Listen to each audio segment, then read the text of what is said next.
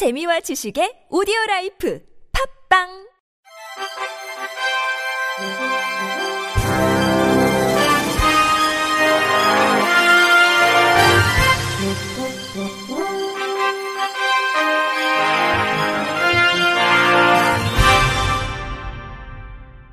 청취자 여러분 안녕하십니까? 칠월 삼십일일 금요일 케이비아이씨에서 전해드리는 생활뉴스입니다.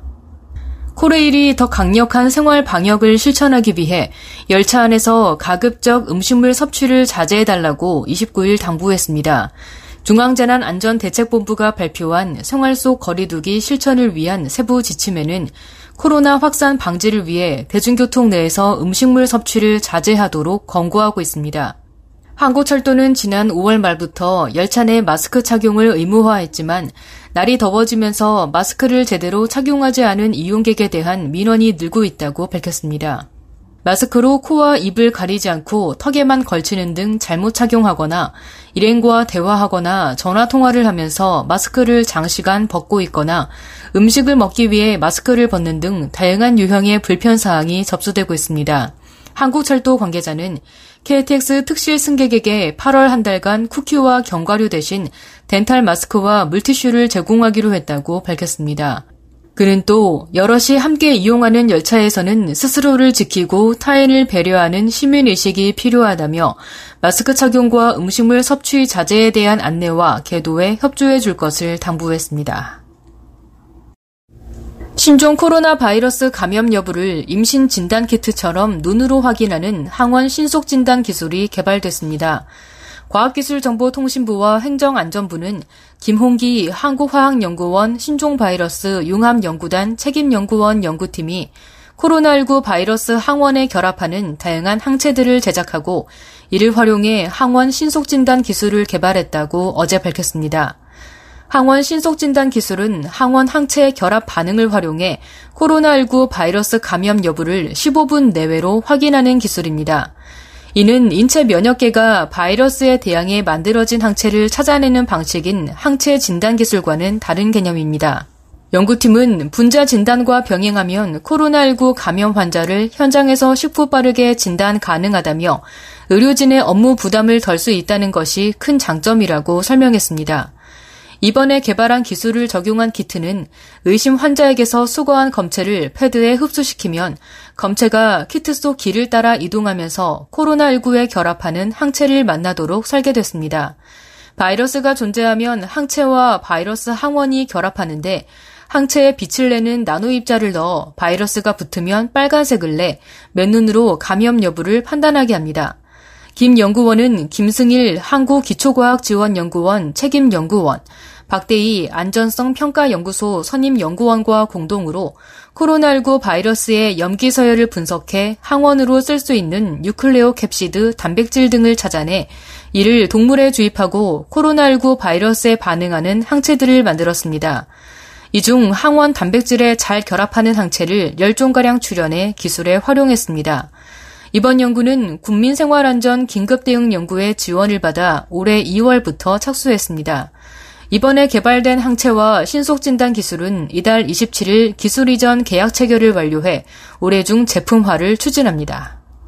지난해 남성의 가사노동 비율과 시간이 오년 전보다 모두 증가한 것으로 나타났습니다. 평일에도 집안일을 하는 남성의 비율이 육십 퍼센트를 돌파했으며 이에 따라 남녀의 가사노동 시간차는 두시간으로 좁혀졌습니다. 어제 통계청이 낸 이천십구년 생활시간 조사 결과를 보면 지난해 성인 남녀의 가사노동 시간 차이는 두시간 십칠분으로 오년 전보다 이십이분 감소했습니다. 특히 남성의 가사노동 비율과 가사노동 시간이 오년 전보다 증가했다고 통계청은 설명했습니다. 통계청에 따르면 남성의 육십 점 팔 퍼센트가 평일에 가사노동을 하는 것으로 나타났으며 이는 오년 전보다 팔 점 사 퍼센트포인트 증가한 수치입니다. 주말에 가사노동을 하는 경우도 토요일 칠십 퍼센트, 일요일 칠십이 점 오 퍼센트로 오년 전보다 각각 팔 점 이 퍼센트포인트, 사 점 육 퍼센트포인트 늘었습니다. 단 남성의 가사노동 시간 증가폭이 십분을 넘지는 않았습니다. 통계청에 따르면 전체 남성의 평일 가사노동 시간은 오년 전보다 구분 늘어난 사십팔분이었으며 가사노동을 한 남성의 평균 평일 가사노동 시간은 오 년 전보다 오 분 늘어난 한 시간 십구 분을 나타냈습니다. 주말의 경우 전체 남성의 가사노동 시간은 한 시간 십칠 분 내외였고 가사노동을 한 남자의 평균 주말 가사노동 시간은 한 시간 사십팔 분 내외를 기록했습니다. 반면 여성의 가사노동 비율은 거의 변함이 없었습니다. 여성은 평일과 주말 모두 가사노동 비율이 구십이 퍼센트 내외로 오 년 전과 비교해 일 퍼센트포인트 미만 변화에 그쳤습니다. 여성의 평균 가사노동 시간은 줄어들어 오 년 전보다 십일 분에서 십육 분 감소를 나타냈습니다. 전체 여성의 평일 가사노동 시간은 오 년 전보다 십이 분 감소한 세 시간 십 분이었으며 가사노동을 한 여성의 평균 시간은 오 년 전보다 십사 분 감소한 세 시간 이십팔 분이었습니다. 주말에도 여성은 평일과 거의 비슷한 수준에서 가사노동을 하는 것으로 나타났습니다. 남성 가사노동 증가세는 맞벌이와 외벌이를 가리지 않았습니다. 맞벌이와 외벌이 가구 모두 남편의 가사노동 시간은 칠 분에서 이십 분 증가했으며 아내는 삼 분에서 십구 분 감소한 것으로 집계됐습니다. 다만 맞벌이 가구임에도 여성이 더욱 많은 가사를 부담하는 양상은 여전했습니다. 통계청에 따르면 맞벌이 가구는 남편과 아내의 수면 시간에서는 큰 차이가 없었으나 일 시간과 가사노동 시간은 차이가 큰 것으로 나타났습니다. 일 관련 시간은 남편이 아내보다 한 시간 십삼 분 더 많았고 가사노동은 아내가 두 시간 십삼 분 더 많았습니다. 아내가 외벌이인 가구의 차이가 삼십칠 분으로 가장 적었으며 남편이 외벌이인 가구의 차이가 네 시간 사십팔 분으로 가장 컸습니다. 통계청은 일하는 남편의 수면 시간, 업무 시간, 가사노동 시간의 경우 아내의 취업 여부에 따른 차이는 오 분 이내로 크지 않았으나 일하는 아내는 남편 취업 여부에 따라 가사노동 시간이 삼십일 분 차이가 났다고 부연했습니다. 우리나라 웹툰 시장이 올해 일조 원대에 이를 만큼 급성장하고 있습니다. 영화나 드라마는 물론이고 일본 캐릭터처럼 전시회까지 열리고 있는데요. K-웹툰의 진화를 엠비씨 박소희 기자가 전해드립니다. 평범한 삼십 대 직장인 유미를 주인공으로 식욕 담당 출출세포, 사랑세포, 은큼세포, 이백여 개의 세포들이 만들어내는 기발한 에피소드가 눈길을 끕니다. 웹툰 유미의 세포들은 작가가 여성이라고 오해를 받을 만큼 섬세한 심리 묘사로 이공삼공 여심을 사로잡았습니다.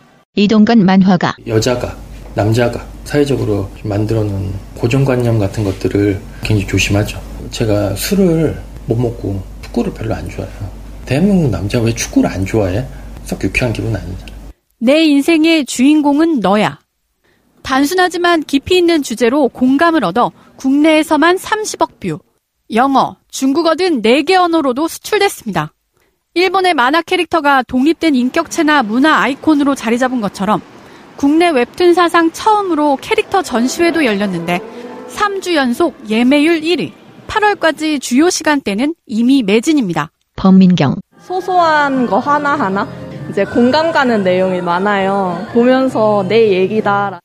웹툰이 영화, 애니메이션, 드라마로 영역을 넓혀가는 요즘 지적 재산권을 활용한 브이알 콘텐츠, 출판, 각종 캐릭터 상품까지 웹툰을 한 단계 더 도약시켰다는 평가를 받고 있습니다. 이동근 만화가. 그러니까 처음 시도되는 일들이라 일단 신기하고 그다음에 좀 뿌듯하고 음, 더 많이 다른 작품도 이런 식으로 좀 확장되면 좋겠다. 과거 국내 작품들이 일본 캐릭터를 표절하거나 아류 작품으로 여겨지기도 했지만 지금은 오히려 만화의 절대 강자였던 일본에도 육 년 연속 흑자폭을 키워가고 있습니다.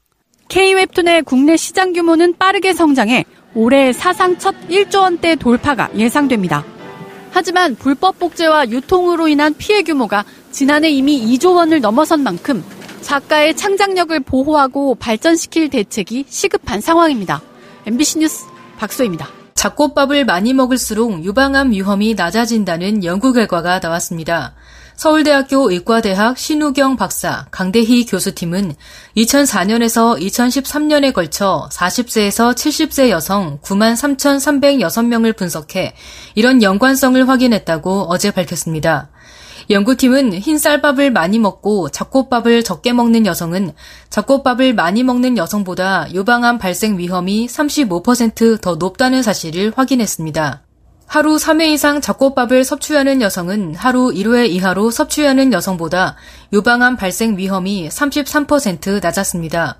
잡곡밥을 많이 섭취할수록 발병 위험이 낮았고 흰쌀밥 식사는 유방암 위험을 높였습니다. 연구팀에 따르면 잡곡밥에 포함된 통곡물의 식이섬유가 배설물의 부피를 늘리고 발암물질의 흡수를 감소시켜 암을 예방하는 효과가 있습니다.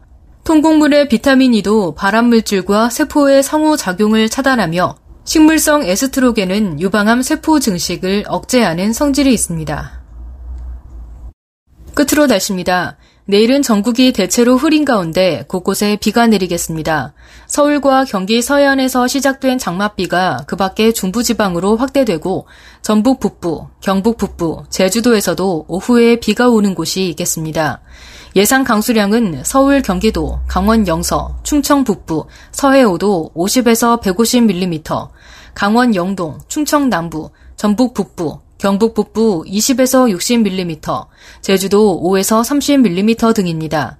내일 아침 최저 기온은 서울 이십사 도 등 이십이 도에서 이십오 도, 낮 최고 기온은 서울 이십팔 도 등 이십육 도에서 삼십삼 도가 되겠습니다. 일부 지역에서는 습도가 높아 체감 온도가 삼십삼 도 이상으로 오르면서 매우 덥겠습니다. 원활한 대기 확산과 강수의 영향으로 미세먼지 농도는 전 권역이 좋음 수준을 나타내겠습니다. 이상으로 칠월 삼십일일 금요일 생활 뉴스를 마칩니다. 지금까지 제작의 이창현, 진행의 홍가연이었습니다. 고맙습니다. 케이비아이씨